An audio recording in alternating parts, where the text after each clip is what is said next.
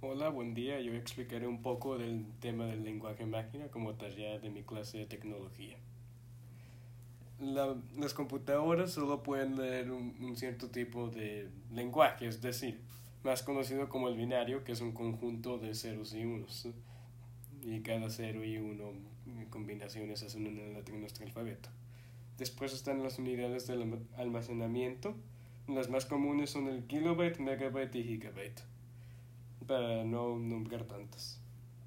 Después está la, la memoria RAM, mm, la que almacena información de manera temporal. La memoria ROM es una memoria que es solo de lectura, mm, no se puede escribir nada porque ya viene con información de fábrica precargada.